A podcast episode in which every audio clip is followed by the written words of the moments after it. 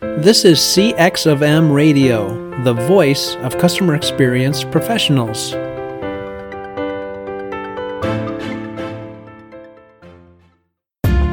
Welcome to another episode of Press One for Nick. Your host, Nick Glimsdahl, is the Director of Contact Center Solutions at VDS. Through conversations with customer service and customer experience leaders, Nick and his guests exchange insightful stories, best practices, and invaluable lessons they have learned along the way. Welcome to the Press One for Nick podcast. My name is Nick Glimsdahl. My guest this week is Ian Golding. Ian is the CEO and founder of Customer Experience Consultancy and also an author of the book Customer What? The Honest and Practical Guide to Customer Experience. Ian, welcome to the Press One for Nick podcast. Hi, Nick. It's so lovely to be with you. Yeah, I, am also I'm excited to get started, and specifically uh, before we actually get started on uh, the book, and as you as we dig into that, um, I ask every one of my guests, what's one thing that people might not know about you? Oh, I, I, suspect that there's more than one thing, but um, the, the the thing that I always live off, let's say, um, is that people will not know, especially outside of the UK that I once appeared in a primetime BBC TV program. Um, it was a, a, living history program called okay. Turn Back Time the Family. And with this is in 2012. Wow. With my wife and my three children, they took us back to 1900 and we lived a year as a Victorian family in the 1900s we lived, sorry, not a year, a week, sorry. We lived a week into war and then a week in World War II. Wow. Uh, it was prime time on BBC One. It went out just before the, the London Olympics, actually. And it's the only time in my life that I have been spotted in the street and you know people pointing at me and but it's also the only time in my life I've been abused on Twitter um, as the TV program went out in the first the first episode. Um, but yeah, if you search for "Turn Back Time: The Family" on YouTube, you'll you'll find me. uh, I I now need to do that. So um, I think that's uh, definitely something that's very unique. Um, uh, in, a in a quick uh, summary, what was that experience like for you oh. in those three weeks? Do you know it was phenomenal? I mean, it, it was more than a three week experience. It was mm-hmm. uh, it, it, it, it, the whole thing lasted for over a year, really, from you know the starting process, and but but it was it was an amazing experience because it was filmed by the same people that do. Um, uh, I don't know if you've ever seen the the series "Who Do You Think You Are," mm, which is I've uh, heard of it. Yeah. it's like a, a, genealogy program. They take celebrities back and find out about their family mm-hmm. history. Yeah. And I didn't know a lot of my family history, which is one of the reasons they selected us because I knew nothing despite my father having tried for years to tell me. Um, So it was amazing to, to really find things out that I never knew. Um, I suspected but never knew. But what was even more fascinating, two, two other quick learnings. One was um, the effect it had on my children. At the time, they were four, seven, and eight. So they were very young, had no idea what was happening to them. Mm-hmm. Everything was taken away you know, no TV, no toys, nothing. Um, uh, and the, the one of the overriding memories was in the the third episode, the World War II episode. They recreated an air raid, and um, when the air raid came to a finish, we were the first family to come out of the air raid shelter, and they'd recreated bomb damage. Wow. And when they brought us into into the house that was, you know, supposedly our house. Um, obviously, there was no electricity, there was no gas, there was nothing. And there was damage everywhere, bomb damage everywhere. And the kids just freaked. They all burst out mm. crying. And it was the only time that the producer said, We're going to stop filming because the children are too upset. And both me and my wife said, No, no, no, no, you got, you got to film this, you know, because there are children right now. There's mm-hmm. children right now going through the same thing Mm. This is the reality. That they'll be fine. You know, we'll explain to them. They'll be okay. Um, so yeah, but it's an amazing experience. But but that final point, you know, for for that three week period, I had no technology. I had no connection to anything, and it was wonderful. wow. It's so cool. I'm going to come back. I'll, message you uh, when I when I actually go back it, and yes. look at it. Yeah, take a peek. But uh, so to to bring back to the conversation, uh, you wrote this book, uh, Customer What: The Honest and Practical Guide to Customer Experience, and it is something that I've never seen before when it comes to customer experience. Uh, yes. Uh, I'm glad book. you said. it, it, it, but but for the right reasons, and and I'm not just saying it like, hey, it's this is this is a crazy book, but it's it's colorful. It's um, it, it's it's large. It's not just like a normal sized mm. book. Um, and it, I, I love it, and I love the quotes. I love the color in it. Um, I love the diagrams. But what made you write this book? Um, I don't often get asked that question, actually. Um, but I, as I said, I, I became independent in 2012 actually. I, I, coincidentally just before i went to film that program i became independent. Hmm. and um, one of the first people i spoke to when i went independent never having been an independent consultant before was a member of the cxpa a guy called mike wittenstein who you may know. Um, and mike said to me ian you need to write. You need to start writing. And i'd never written anything before. Mm. And bearing in mind, this is 2012, so, you know, eight and a half years ago, there weren't, I mean, there were blogs around, but it, there, there weren't a plethora of blogs. And, mm-hmm. do you know, I'll give it a go. I, I, I mean, I, I, had very little to do, so I thought I'll just give it a go. And I, wrote my first article and actually quite enjoyed it. And so I wrote another one, and I wrote another one, and I wrote another one. And I ended up writing at least one article a week for the next six years. Mm. Um, some weeks I wrote more than one, you know, but it, it just it almost became a it, it, was part of what I did, and I realised that for me it was good. It was a way for me to, um, I suppose, express my perspective, my opinion, my views in a way that I'd never been able to do as an employee. But now I wasn't an employee. I could say what I wanted when I wanted. it was, mm-hmm. and it. I found it very cathartic. I found it um, a brilliant way of getting feedback, um, and it actually, unwittingly, I didn't know at the time, enabled me to become quite well known around the world because it was a very easy way of, you know, sharing my views. Hmm. And once I started writing, people kept saying to me, "Are you going to write a book?" Oh, I haven't got time to do that. No, no, no, I'm not going to write a book. Um, and then eventually, uh, I uh, I collaborate with many people around the world, and a brilliant lady in the UK called Beth Richardson, who has worked with me on a number of engagements with clients, said to me, I, I will help you, Ian, to pull that book together. And what we did was we leveraged a lot of what I'd already written actually and supplemented it with lots of other things to pull together what you hold in your hands. Mm. Um, and a, a, lot of the design and visual side of things is entirely down to Beth's brilliance at, you know, stopping me from thinking like a boring corporate person and thinking about the, the experience of what does someone want to do with this thing? Mm-hmm. And what I didn't want to do was to create a boring book with just text. What I wanted was something that genuinely could help people you know, I wanted people to read it and think, you know what? I'm going to do stuff. That that was the sort of principle of the book. And so by creating this big thing with, you know, nice pages that you could write on and scribble on and stick things in, that that's what I wanted. And you know, I've had people tell me that, in fact, uh, I won't name him because he might be embarrassed, but um, I had a, a, a, chap who said to me that, Ian, I, I leave your book in the trunk of my car said, right, okay. He said, because when I get to work every morning and I get my briefcase out of my trunk, I touch your book because it gives me hope. Hmm. Do you know? And I thought, well, I never intended it for it to be biblical, um, but but you know, in a way that that's what I wanted it to be a physical thing. I'm often asked, why is it not an e-reader?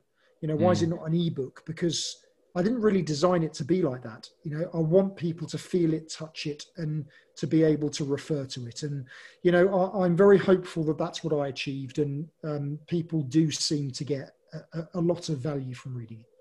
Yeah, I think that's exactly what you achieved. Um, I think it's an experience a book in and of itself. Just just the the the easy use of going through it, uh, how organized it is, and um, it's fun to kind of flip through the next page because I don't know what's coming. No, and well, you know, uh, it's it, it's it also does reflect my personality. You know, the, the, the danger of my writing is that I, I write as I speak.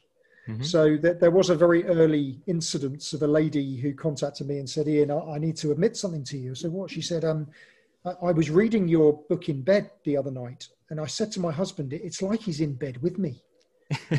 And he wasn't very happy. And I'm like, so, um, but, but, you know, it's it, everything that underpins my approach to this subject is driven mm. by simplicity and practicality. Mm-hmm. And, and, you know, that that's what I wanted to come through.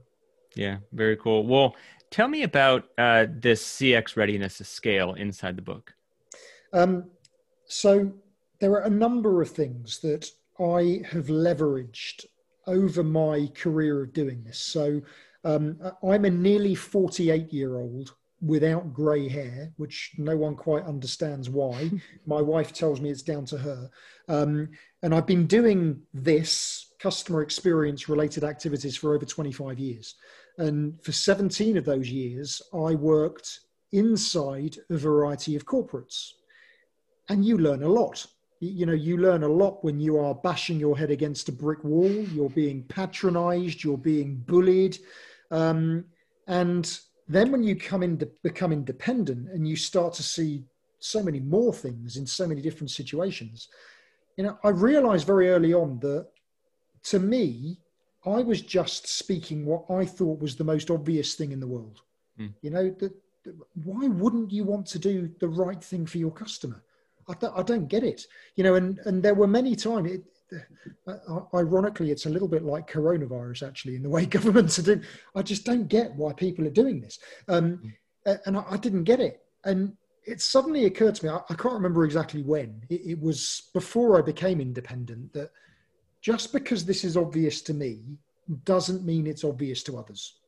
And what I've got to stop doing is looking at these people thinking, are you stupid? you know, is there something, there's not something wrong with me, there's something wrong with you. How can you not see this? I've got to stop thinking that way and think a lot more objectively and a lot mm. more empath- empathetically about why does someone feel that this is not an important subject to think about. And it's from that that I conceived this idea of the Customer Experience Readiness Index, um, a way of strategizing where do people sit today when it comes to customer experience transformation? And as a result, what do I need to do to get them to a point where they recognize the need to change? Mm. And uh, as you will have read in the book, you know, primarily that there are four phases of readiness that I talk about. The first phase um, I call the acknowledge phase. And this is very unpolitically correct, but I will often describe that as the alcoholic phase because this is where you will have individuals or teams of people that don't want to admit there's a problem. Hmm. Now, we have all come across leaders in organizations that when you talk about customer experience will look at you and think, what are you talking about? We do this already. We've been mm-hmm. doing this for years. We've got CRM. We don't need to do this. you know, and unfortunately, there have been so many examples of this over the years. Some of them very high profile. You know, and I, I will always refer to Toys R Us as a brilliant example of a board of directors stuck in the acknowledge phase, ignoring the online revolution, thinking mm. we're Toys R Us. We don't need to change. You know, we're never and, going to fail we're never going to fail and you know but but we know that sadly despite all of these high profile examples it's still happening there are still people stuck there but again as customer experience professionals we've got an opportunity to change that because mm-hmm. the reason they're stuck there is they don't have the information. But we can give them the information. We can give them the facts that help them to understand you know what? There's a bit of a, risk if we stay here. Why don't hmm. we diagnose, you know, what are the priorities that if we address them, actually, not only will we sustain ourselves, but we might actually grow, you know, and so how do we get into this diagnose phase? And what does that diagnosis need to look like that then leads them to wanting to actually change something and improve something. But the fourth phase of readiness is the, the nirvana, as I call it. And it's what I call the improve phase.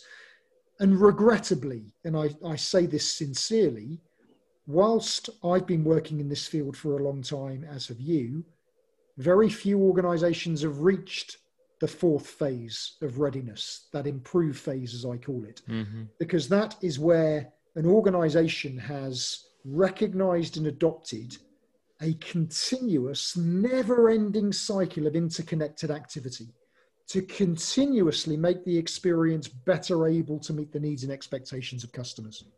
And there's so much stuff that's been done, but it's still that sustainability that we've not quite got to.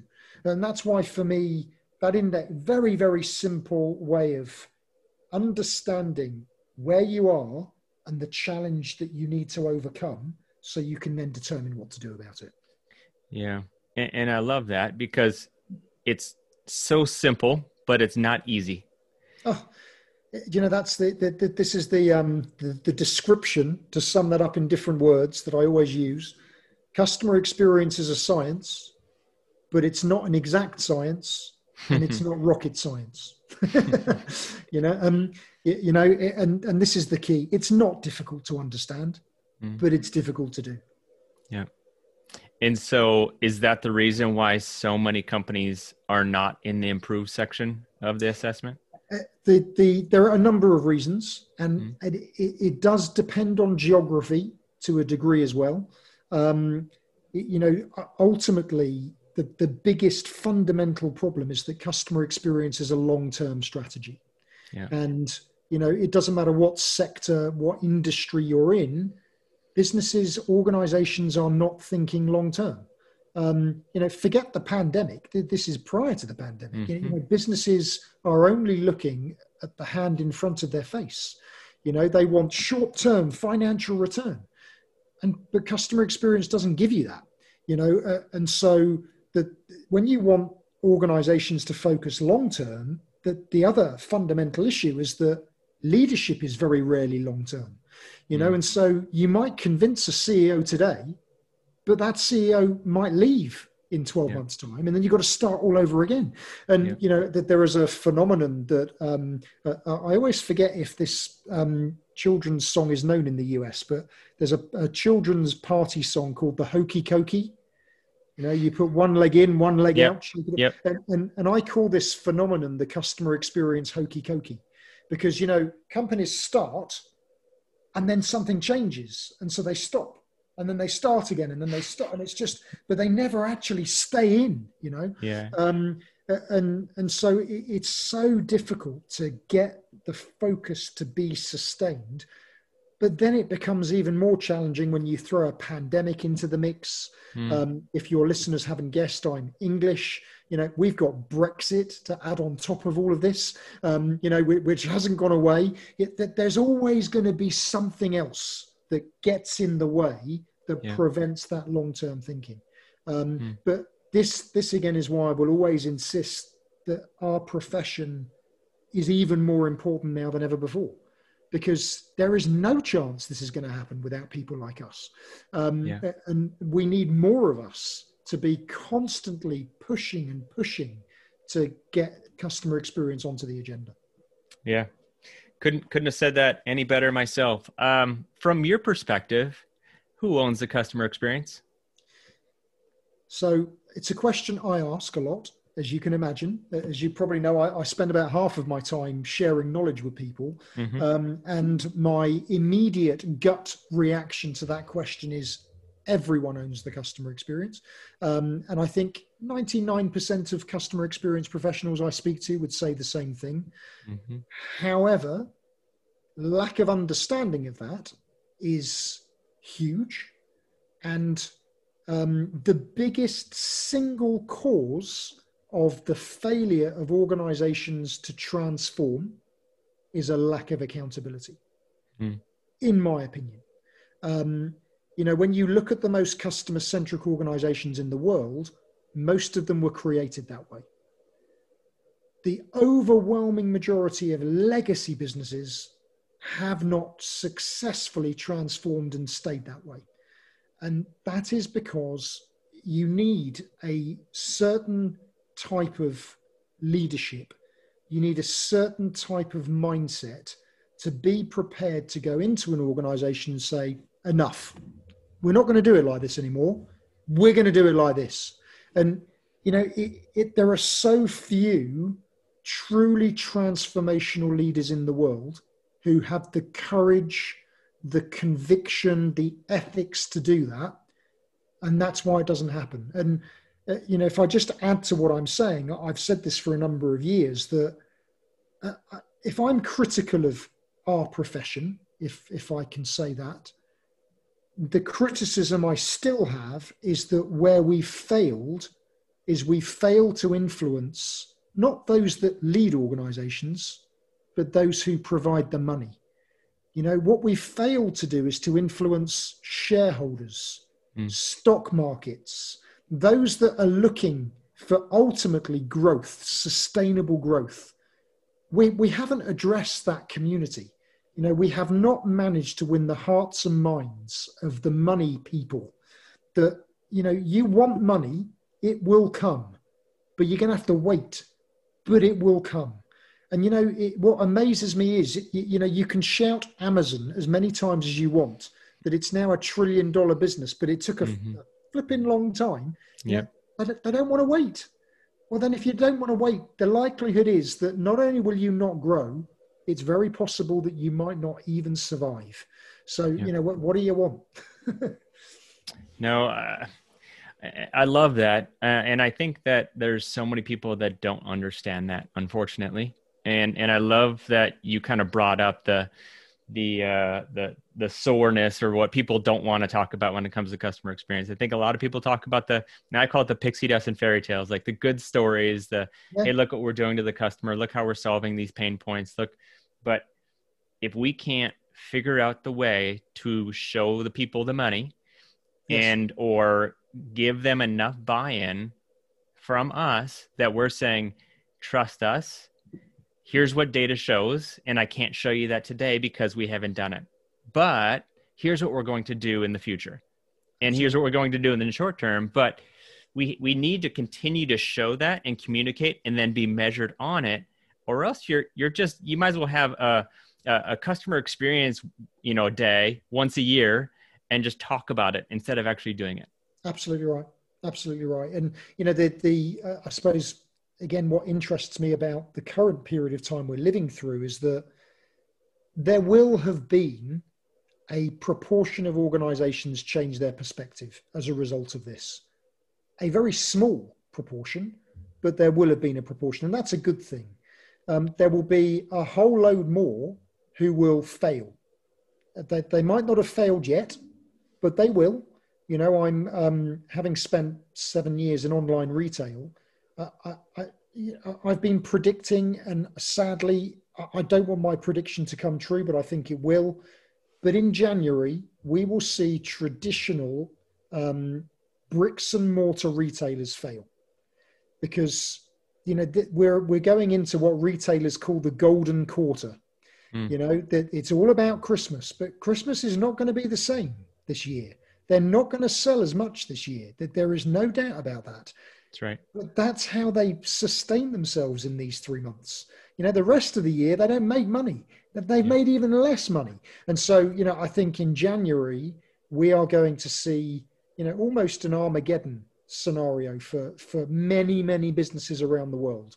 And uh, you know, that whilst again that it's horrific, what this pandemic has done is accelerate the demise of many of those because many of them would have failed anyway all this yep. has done is speed this up. I was just going to ask that. Is that is did these companies it magnifies their brilliance or um, demise of customer experience, and that that helps or deters them uh, for success or failure um, yeah. moving forward? Absolutely. You know, the, at the end of the day, the, the, it's funny when you think about agile being the, the flavor of recent times, but mm-hmm. agility is not a new word. you know, adaptability, agility. That this is what organizations have needed to do for well ever since they were created. You know, yeah. not not just now. Um, uh, but it's taken this for companies to think, oh, uh, you know, how do I get my people to work from home? Yeah, but your people have been asking you to work from home for the last 10 years, you know, and now suddenly you're going to have to try and figure it out. You know, it's not good enough. Um, yeah. And, you know, fundamentally, it, it, the, the, the, the worst thing about all of it is the effect on human beings mm. because millions of employees are going to, to find serious hardship as a result of this. Um, and for me, the people to blame for that are not governments. It's not a virus, but it's it's people who run companies badly and yeah. are not thinking long term. And and why is that? Um, why why are they not thinking long term? Because they're just trying to survive, and that's what they're measured on is something that's not focused on the customer. I, am going to make a massive generalization. Yeah. Um, so it, it is a generalization, and there are many who are not as I'm describing. But mm-hmm. you know, why is that happening? It's two things. One, greed. Um, you know, I, I, have said to many people that I never thought I'd become anti-capitalist doing what I do for a living. But you know, when, when you see it in so many scenarios, it, it, it's a horrible thing to see. You know, when it's that the only interest is how much money can we make. You know, and I don't care who I trample over to get to it. Um, that's part of it. But the, the other part is a lack of education. You know, um, and I don't mean an academic education, but I mean an education in understanding how to run a business in 2020. Hmm. You know, most students coming out of universities or colleges are still taught traditional marketing principles. You know, they are taught traditional ways of running a business 50 years ago. Um, you know, customer experience thinking is not integrated into that. But but what's even worse is that most companies are run by people who didn't have any education in, in any of this. Hmm. Yes, they were educated in economics and balance sheets and you know, but but they were not educated in understanding the importance of managing experiences for hmm. both customers and employees, and as a result, shareholders. Um, and you know, the, the sad thing is, is that too few are willing to learn. You know, and um, I, I don't want to offend many of your listeners, but I, I, I think suspect, we already have. So let's just keep going. Well, well then I, I, suspect I may do because I, don't want this to sound like a nationalistic thing, um, especially with you guys going into an election. But let's not say any more about that. Um, but you know, I, I, always look at the US. Now, I'm in a very unusual position that I work in 44 countries around the world, so I see this everywhere.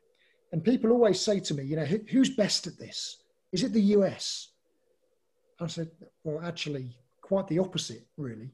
You know, I, I, would argue that the US is the that probably the land of the greatest extremes. I said, what do you mean? I said, well, I believe that the US does have the very best examples of customer centricity, but I also believe it has the very worst examples of customer centricity. And in fact, some examples that would make your toenails curl. Um, and, you know, the problem with the US is that the US does very often start these things. You know, the momentum, the, the knowledge, the inspiration starts in the US. But then people start saying the same thing over and over and over again.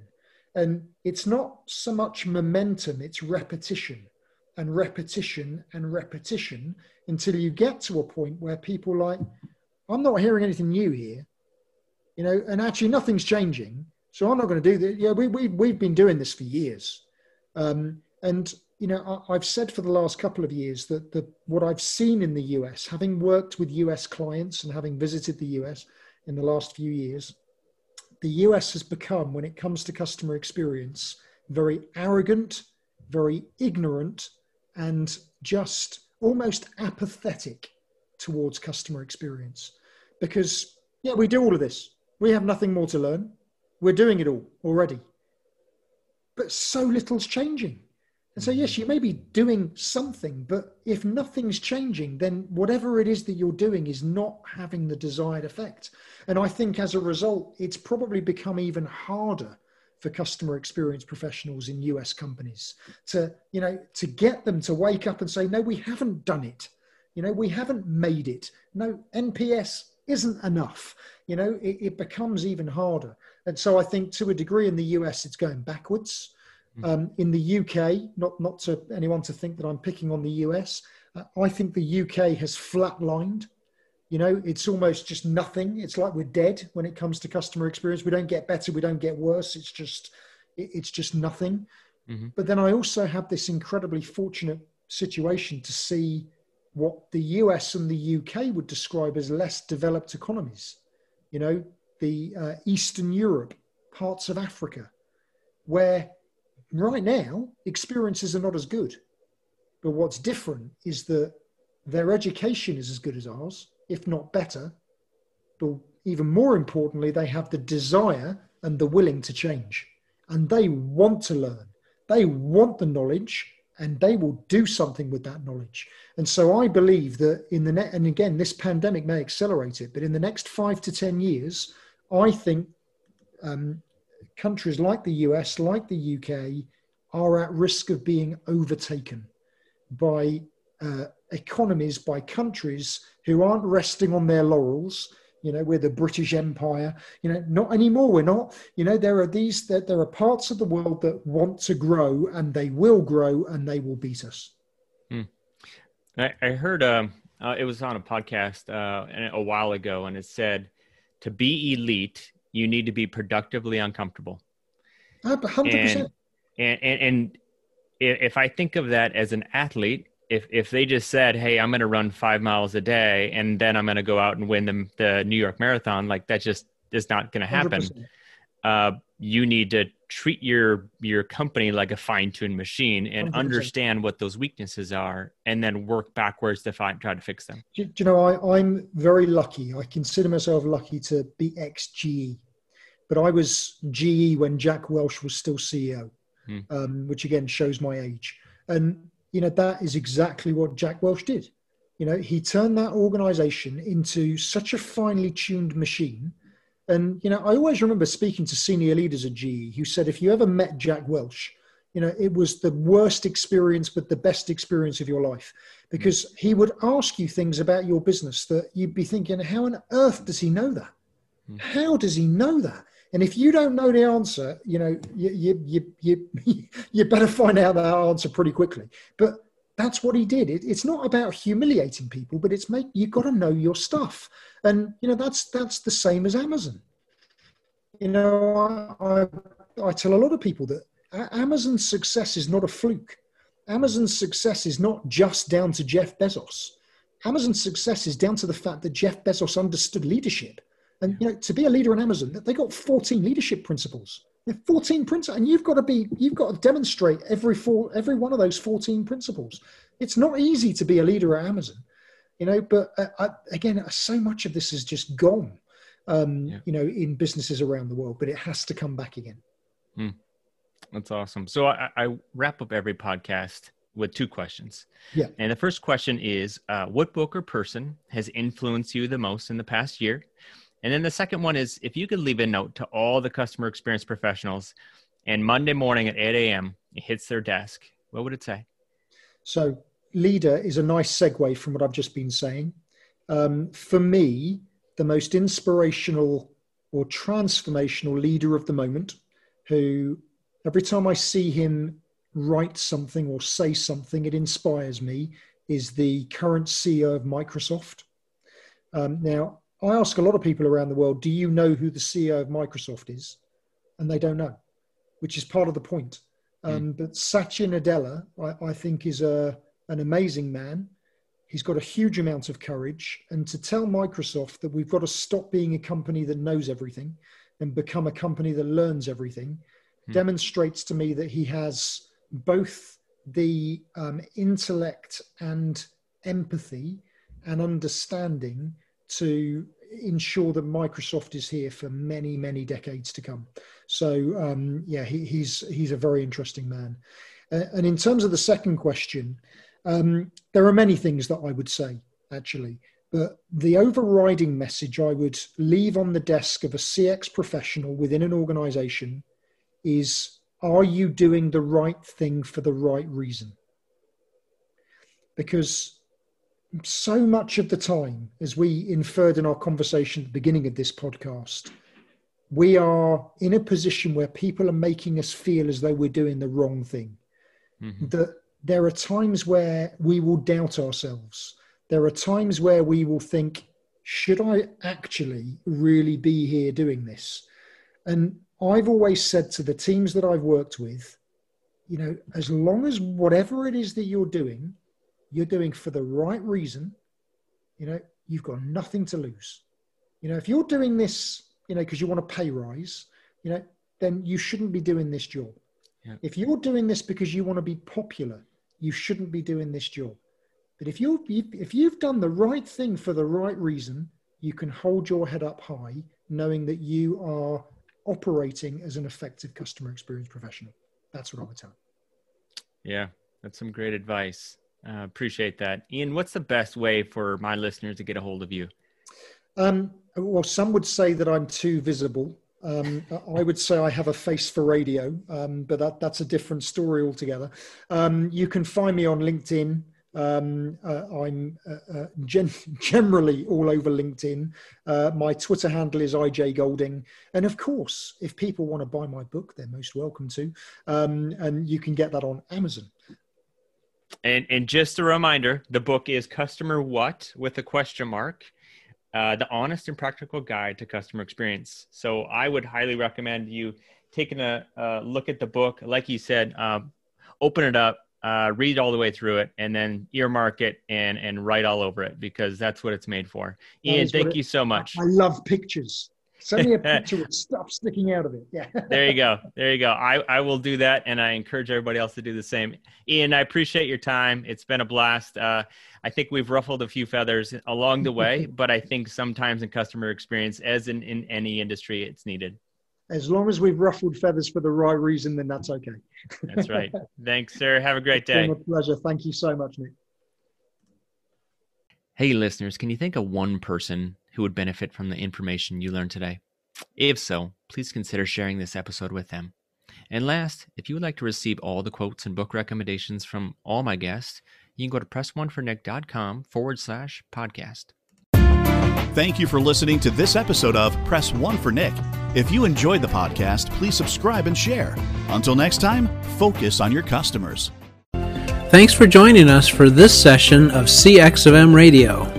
Be sure to rate, review, and subscribe to the show and visit cxofm.org for more resources.